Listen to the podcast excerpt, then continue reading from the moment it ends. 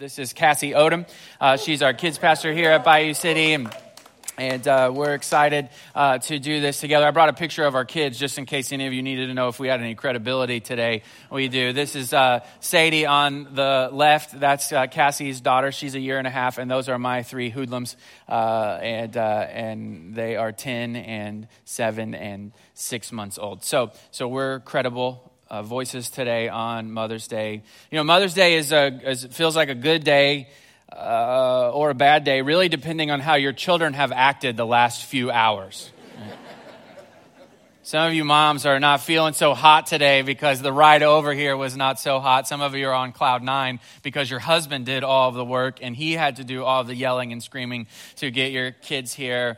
Uh, I was trying to think this week about the angriest I had ever made my mom just to give you a little hope, uh, I think it was when I was 16 or 17 years old. I was on a trip with my church uh, serving God. That's what we were doing. And I decided on that trip what I really needed in my life was an earring. All right. Now, this is back in the 90s, which, if you can remember, if you had a earring in the left ear, just the left ear, I don't know why, but the left ear was where it was at as a dude. If you had an earring in the left ear, you were amazing and awesome.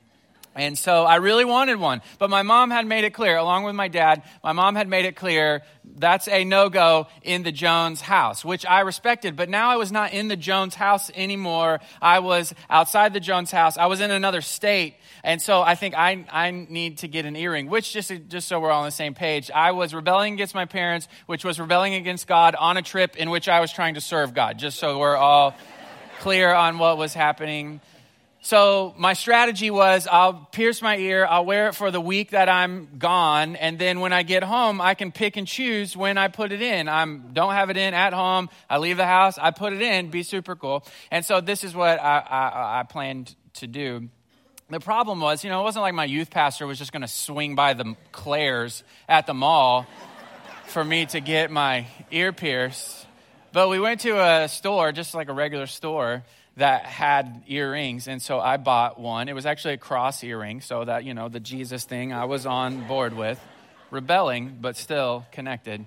So I bought a cross earring and I bought a drink with ice in it. I took both of those things to the men's bathroom. I took out a piece of ice and started holding it to my ear for just a few minutes, just long enough for it to melt and get messy, but not actually do any numbing. And then I took that earring and I started jamming it through my ear. You didn't know I was so strong, did you? But I am. And so for I started I had a cross earring and I was just over the moon. I'm not sure I had ever felt better about myself as I did in that moment. The problem was I was a trendsetter in our little youth ministry from our tiny little church in Springfield, Missouri. And so one of the other guys on the trip, he's like, I need an earring also in the left ear. That guy, though, not thinking ahead, he calls his mom and he asks his mom, Can I pierce my ear while I am on this trip? And his mom said, Have you lost your mind? A no in uh, Missouri is a no in your trip. And he says, Well, Curtis pierced his ear. Phone gets hung up, the old rotary phone. You remember that? 86 Two six five six four, Springfield, Missouri. My mom picks up the phone. Pretty soon I get a phone call out of state. Now, this was pre cell phone days. So they had to track me down. It's my dad. He says, I, I know that you have pierced your ear. Now, just a little family moment, invite you in. My dad and I, we're not the ones to converse about such things. That was my mom. So the fact that my dad is the one to call, I know I am a dead man. This is the last thing that I'm going to. He, he says, I, We know. We know what you have done. We know that you have pierced your ear, and you better take that out right now. And this is the reason that he gives Your mom is furious. So if you're not feeling good about your Mother's Day today, I grew up to be a pastor. So there's hope. Today may not be a good day, but tomorrow can be a good day. So so we are celebrating moms today, but behind celebrating moms, we're also celebrating the raising up of children. And that involves all of us today. Um, you know, that phrase, it takes a village. It really does. Some of you are not moms today, some of you are not dads, but you are a part of the village. And you are necessary for the raising up of children. When you think about who you would give credit to for sitting in the seat that you're sitting in right now, it's somebody that's standing alongside your mom or dad. And so we have moms and dads today, but we also have village moms and dads today. We have village aunts and uncles today. We have village older brothers and older sisters. So we're talking about raising up children, and you are involved in that this morning. You know, the Apostle Paul, he did not have any physical children. He didn't have any physical offspring, but he definitely had some spiritual offspring. He had spiritual children. And he writes to those spiritual children in Philippians chapter 4, if you wanted to turn there. Philippians chapter 4.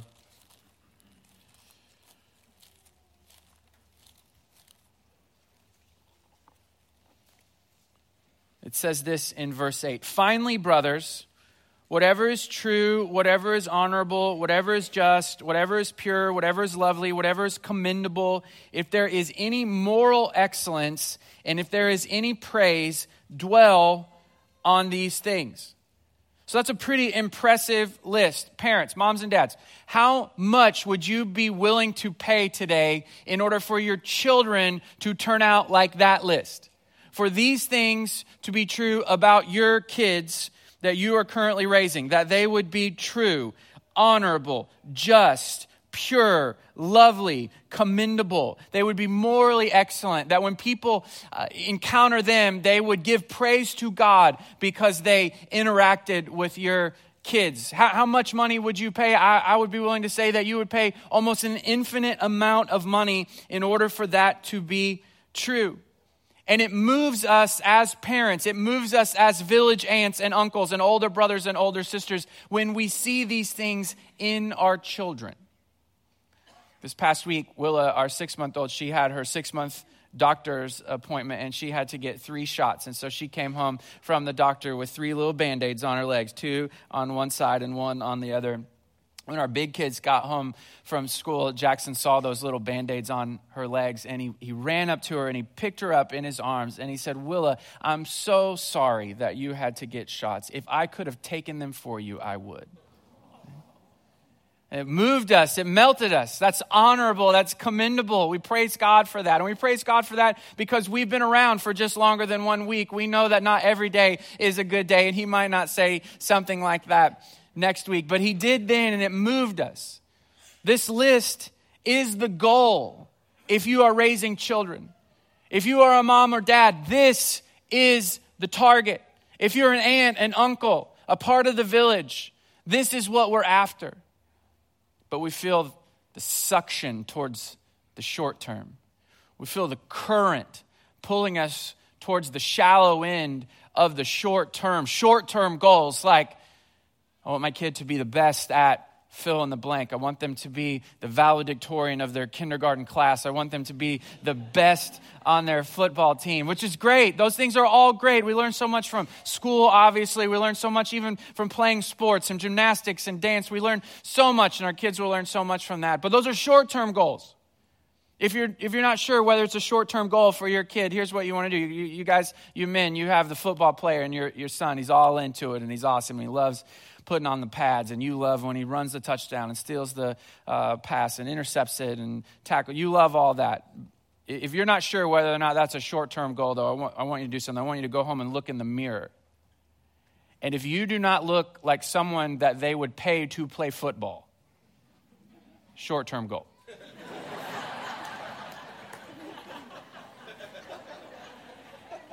You love basketball. Basketball's the best. It's my, my favorite. You're a kid, you love it. You just love it. They love it. You love it. It's awesome. Short term goal. Unless you can go home, get the tape measure out and the pencil, stand along the wall, mark it, measure it, and it says six foot two, six foot four, six foot five, six foot seven for you probably short term goal for them. And it's good, it's a good short term goal, but you and I live in a place where short term goals and long term goals get switched, where they're confused. Your daughter's in gymnastics and she's wonderful at it, but you're five foot five. She's going to be too tall to be an Olympian. Short term goal.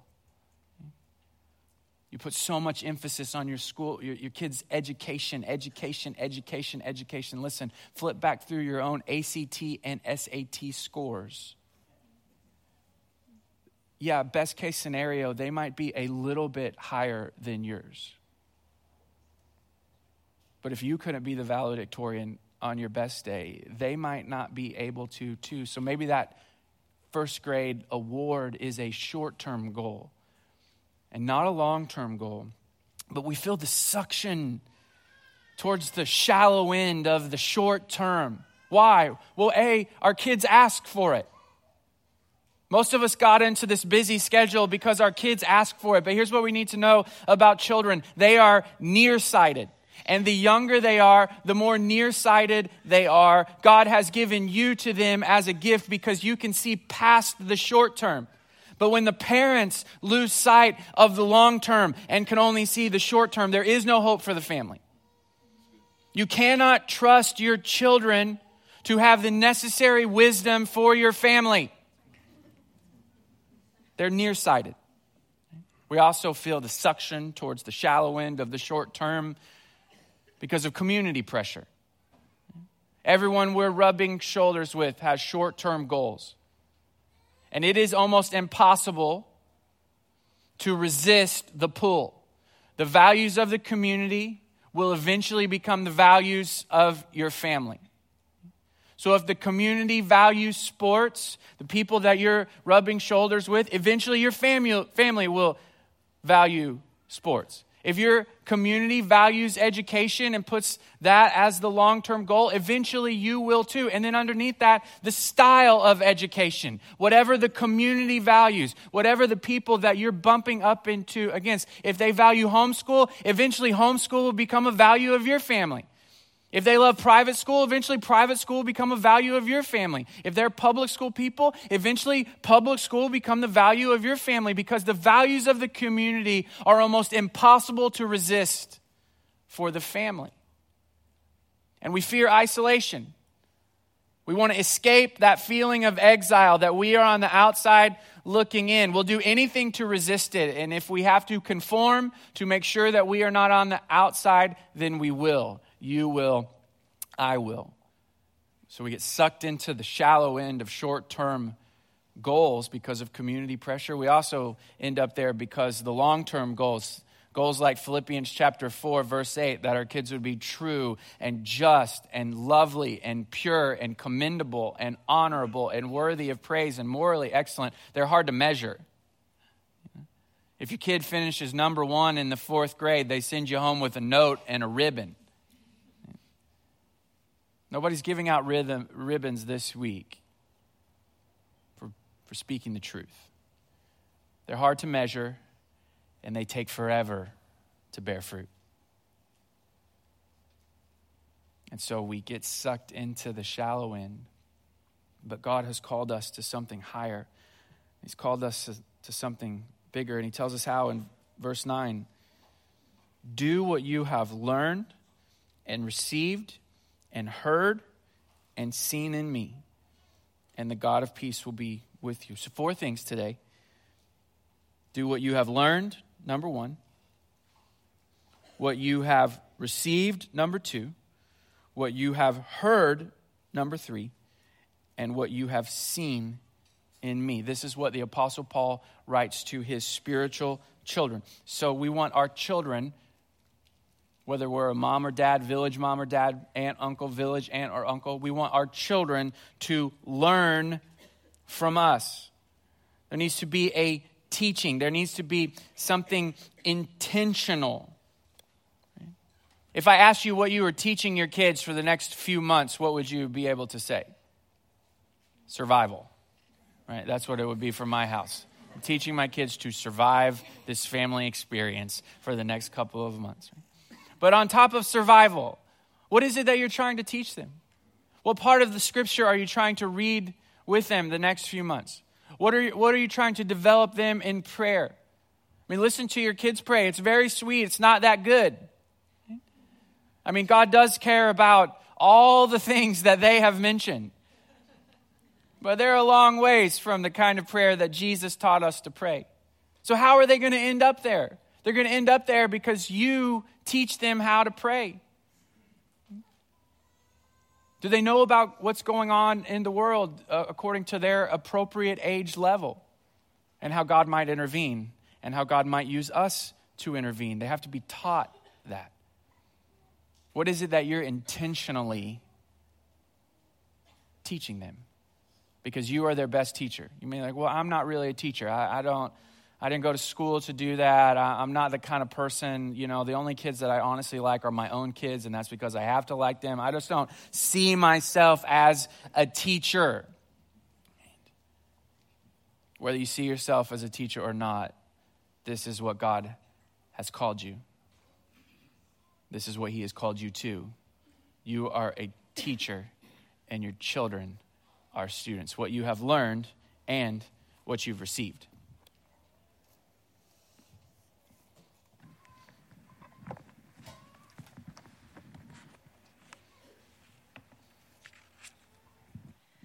Feel so privileged to be able to share with you guys this morning about Mother's Day. Um, so I'm just going to jump right in. A lot of people ask me if Mother's Day is hard for me. I lost my mom nine years ago, so um, we just have had a lot of rough Mother's Days right before uh, she passed away, actually.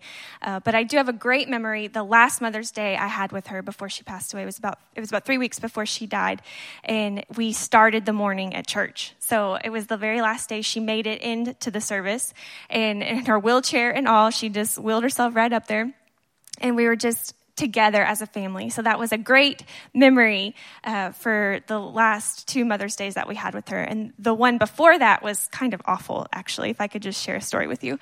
Um, she had a brain tumor.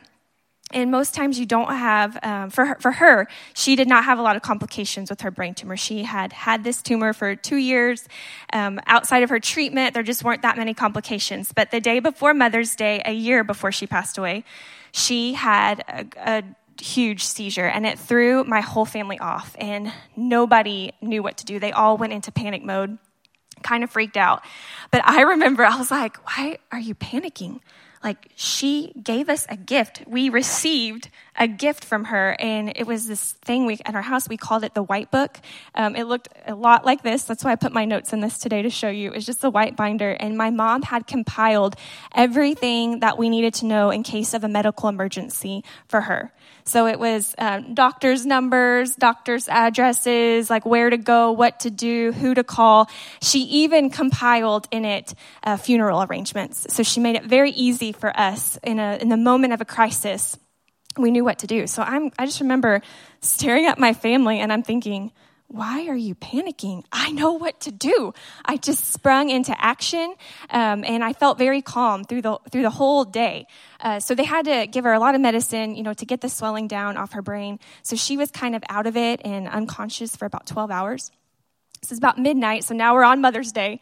My dad and I are the only family members that lasted the whole day. And the medical staff comes in and they're like, "Hey, she's alert and awake. You can you can go see her now." And so we walk in the the hospital room, and she had I, I have this picture in my mind. I can clearly see the look on her face, and she looks at my dad and I, and she's like, "What happened?" Like, what's the big deal? What are we doing here?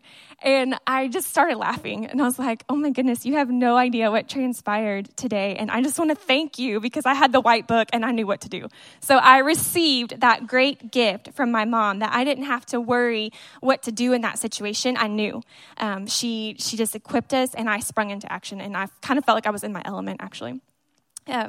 But another thing that my parents gave me, uh, the greatest gift, I feel like they both passed down to me uh, is a faith and a life in Jesus. And so they actually gave me this Bible. I wanted to bring it to you today to, just to show you. This is a, Bi- a Bible my parents gave me uh, when I turned 18. And it, was, it means a lot to me. I still use it to this day even though it's kind of old now. But I really loved it. And it just means so much to me that my parents took time to, to live out their faith in front of my brother and I and to be that example. So I just wanted to share with you the inscription that my mom wrote to me, uh, which I still teared up this week looking back at it and thinking like i'm so thankful that she took the moment to write that out so she presented it to cassie thompson because i was not a teenage bride uh, that was my maiden name it says by mom and dad with much love and adoration on january 16th your 18th birthday we are so blessed to have you as our daughter. What a joy you have been to our lives. Keep your firm foundation on Jesus, and He will carry you through it all. God has great plans for you, and how exciting it will be to see them unfold. After my mom wrote that, I had five more wonderful years with her, uh, and we just got all this time together. And I feel, I feel like even though her life was short, we soaked it up as best as we could and spent as much time as, as we could together. And she gave me a ton of confidence and not in myself, of my own accord or my own actions. Uh, her and my dad just instilled in us a confidence and a faith in Jesus. Uh, and that's something I will treasure forever. And I pray I can pass on to Sadie, my daughter now, my, my husband. I pray that we can just encourage her and give her the firm foundation in Jesus that she needs. And we pray that for our future children that we want to have. But not only did I receive my, from my parents a gift of Jesus and faith and, and gifts like a Bible that I can treasure and her words that she gave me, but I also heard my parents live out their faith. Um, and it wasn't something, you know, as Christians, I've talked about this in some of our moms groups and Wisdom for Women before. Um, my mom, my parents' faith wasn't something they did behind closed doors, or it wasn't something we just did on Sundays and they talked about it and they told us, um, yeah, you know, you should really pray about that. Like, no, like my family it was not uncommon for us to pray together all the time. And I'm not talking about a 24 7, never ceasing prayer, and we were super religious, and it was these magical bedtime moments that the Holy Spirit moved in our home. I, I just mean we might be driving down the road and see a car accident, and my mom would just break out into prayer. Or we're at home, somebody calls, there's an emergency, we would stop as a family and pray. Or we're just sitting together, and my mom felt a leading and a nudging from the Holy Spirit. She's like, I feel like we should pray for your cousin right now. Let's stop and pray. So, something very common, very practical. And it reminds me uh, from the passage in Deuteronomy, and I'm just going to read that for us really quick, where God is instructing the Israelites of how to instruct your children. It's from chapter 6, verses 4 through 9. It's one of my favorite passages. It says, Listen, Israel, the Lord our God, the Lord is one. Love the Lord your God with all your heart and with all your soul and with all your strength. These words that I'm giving you today are to be in your heart. Repeat them to your children. Talk about them when you sit in your house, when you walk along the road, when you lie down, and when you get up. Bind them as a sign on your hand and let them be a symbol on your forehead.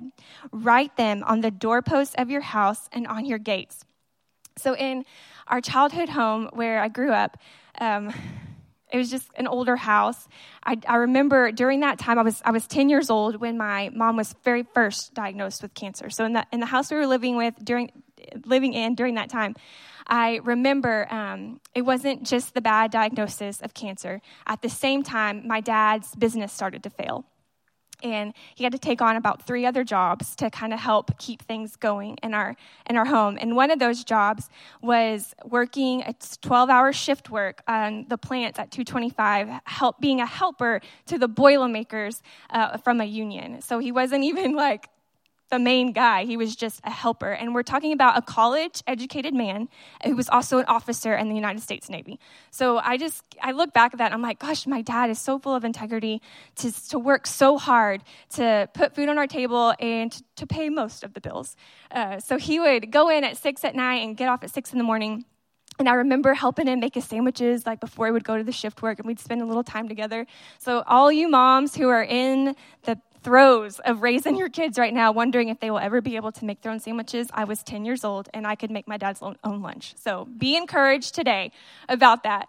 Uh, so I just remember he'd come home at 6 a.m., he'd sleep a couple hours, and then go to the failing business because it was providing insurance for our family, then helping pay those medical bills for my mom. So uh, he kind of had to keep the facade going of the business. So I just, I can't even imagine the despair that my family must have felt But back in that childhood home, we had this poster, and it was it looks like your typical Sunday school poster, and it had a biblical soldier kind of standing there. It was very um, 80s ish, I guess. And listed on the biblical soldier was at the armor of God from head to toe. You know, the helmet, the breastplate, the sword of the spirit, the belt of truth, just all of it was was on there and i don't even know where why we had the poster or where it came from my dad just in one night of just feeling the world crumbling in on us of the bad diagnosis no money what are we going to do? And he runs and he gets that poster and he takes it to the front door and he gets a hammer and he nails it into the back of our front door and I remember as a family, we gathered around that door, staring at the poster, and we prayed out loud from the depths that we said, No, we are not going to give in. We are going to stand firm in our faith. So I heard my parents stand out there and, and pray. And it wasn't, you know, they didn't just say, Oh, well, we're going to pray about this and we're just going to trust and we're just going to believe. Like, no, like I saw my parents on their hands and knees crying out to God. And they lived that out in front of my brother and I. So, fast forward a couple years, we ended up moving to a suburb of Houston. Um, we had my mom went to remission. We had some great years together, and really just enjoyed our family. And I uh, remember about the year 2000, my mom was re-diagnosed, and now her cancer has come back with a vengeance. And we're kind of going through the same thing of like, what are we going to do? Um, dad has a better job now, but is it going to be enough for the insurance? Like, what you know, just what are we going to do? And I remember thinking somewhere buried in our new garage was that poster, and I went and found it and dug it out. And as a family, we did it again, and we posted it on the nice, the new nice front door that had glass in it, and we didn't care. It covered up the glass. We didn't care, and people would see it when they came in and out of our house. But we were looking back at Deuteronomy and we thought if there is something physical we can do to put God's scripture on the doorpost of our home, we're going to do it. And we're not going to be ashamed and we're not going to be embarrassed that it's this Sunday school poster from probably 1985. Uh, we're going to own it and we're going to have it there on our front door. And it was, I mean, it just stayed there as a staple and I will never forget that moment. And I remember um, busting into my mom's door one morning, just unannounced, like asking her a question. She just got out of bed and I literally heard her putting on her armor of God. So it was it wasn't something um, that they hid. They were very vocal about their faith with us, very true and honest to my brother and I. And I really, really, really appreciate that and value that and thank that thank my parents for that. So my mom was like Job, and she never cursed God for why her or why was our family put in this situation, or we had to face all these trials or extra things. Uh, but she just stayed true to her faith until the moment that she walked into eternity with Jesus. So uh, she, in the white book, she left me a letter, and it was clearly instructed: "Do not open until after I'm gone." And so I wanted to share those last words I have from my mom that I was able to hear from her. She says, I am so sorry that the last part of my life has been even harder than the whole 13 years of having cancer. God so blessed me all of those years, and I was at so much peace. I believe it was His time to prepare us for my trip to heaven. I am sorry for how it has affected you and hope you trust in Jesus to help you focus on your loss and grief. And also let others help you. You don't have to be the only one for everybody else. I love you so much and I'm so blessed to have been a part of your life. God loaned you to me. Ha.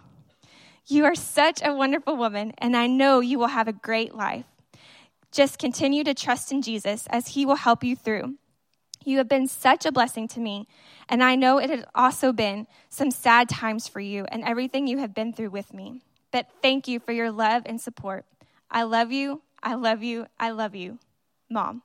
P.S. I love you so much. Do what you do what you have learned and received and heard and seen in me. Eventually, your character is going to outpace everything else in your life. As a parent, as those raising children, we have to have alignment. Cassie's story is so powerful because her parents had alignment down the middle mind, words, heart, feet. We've all met people, we've all known people who didn't have alignment. They had all the right words and they could say the right words and they could say, I'm going to pray for you or we'll pray about that. But they didn't have alignment. It wasn't in their heart. And so it never happened. We all know people who had uh, all the right motions with their feet. They did all the right religious things. They came to church all the time, all the time, all the all the time. But it was no alignment. It wasn't in their heart. Their mind wasn't focused on it. So, as we're raising up children, that's what we're seeking. See, God is not looking for perfectly complete parents, He's looking for those who will be consistent, whose minds will be consistent with their words, and their words will be consistent with their hearts, and their hearts will be consistent with their feet. So, it's good news today. You don't have to be a perfect parent. You're going to fail miserably if that's your goal. But can you be consistent? Can you talk about what's in your heart? Can the things that you do in Jesus' name with your feet, with your lives, be the same as what's in your mind? The same with the, in your words. Eventually, your character will outpace everything else in your life. Alignment down the middle, and this is how he finishes do what you have learned and received and heard and seen in me, and the God of peace will be with you. So, being responsible for children is terrifying, isn't it? It's terrifying. I'm responsible for two of my kids right now at this very moment. They're here at church with me. Amanda's at our other campus. She had some responsibility there. She's got the baby because she's the most responsible. But I got the two big kids. I think I know what they're at right now. I think so. And I'm a little, little worried about it. Because being responsible is terrifying because you have to feel like you got to be with them. You have to be the one to see them.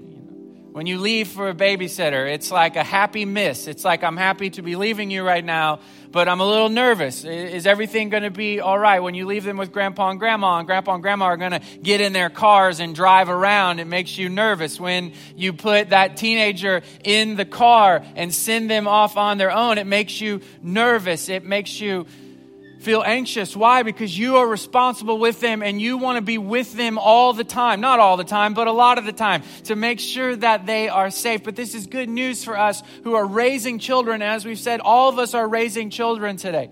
The God of peace will be with them. He has them. That's His responsibility. What's our responsibility? The things you have learned and received and heard and seen in me. His responsibility is to be with them. Your responsibility is that truth, justice, loveliness, honor, what's worthy of praise, that that would be in you. It's not just your job to protect your kids, He is with them. It's your job to make all make sure that all of this is in you today. Let's pray. So, God, we thank you for equipping the village today. As we partner together with parents in raising up children who you have known and called by name before the foundation of the world. So help us to lead them, train them, guide them, teach them, show them. Help us. We say on our own, we're not enough. But you are more than enough. So we ask all these things in Jesus' name. Amen.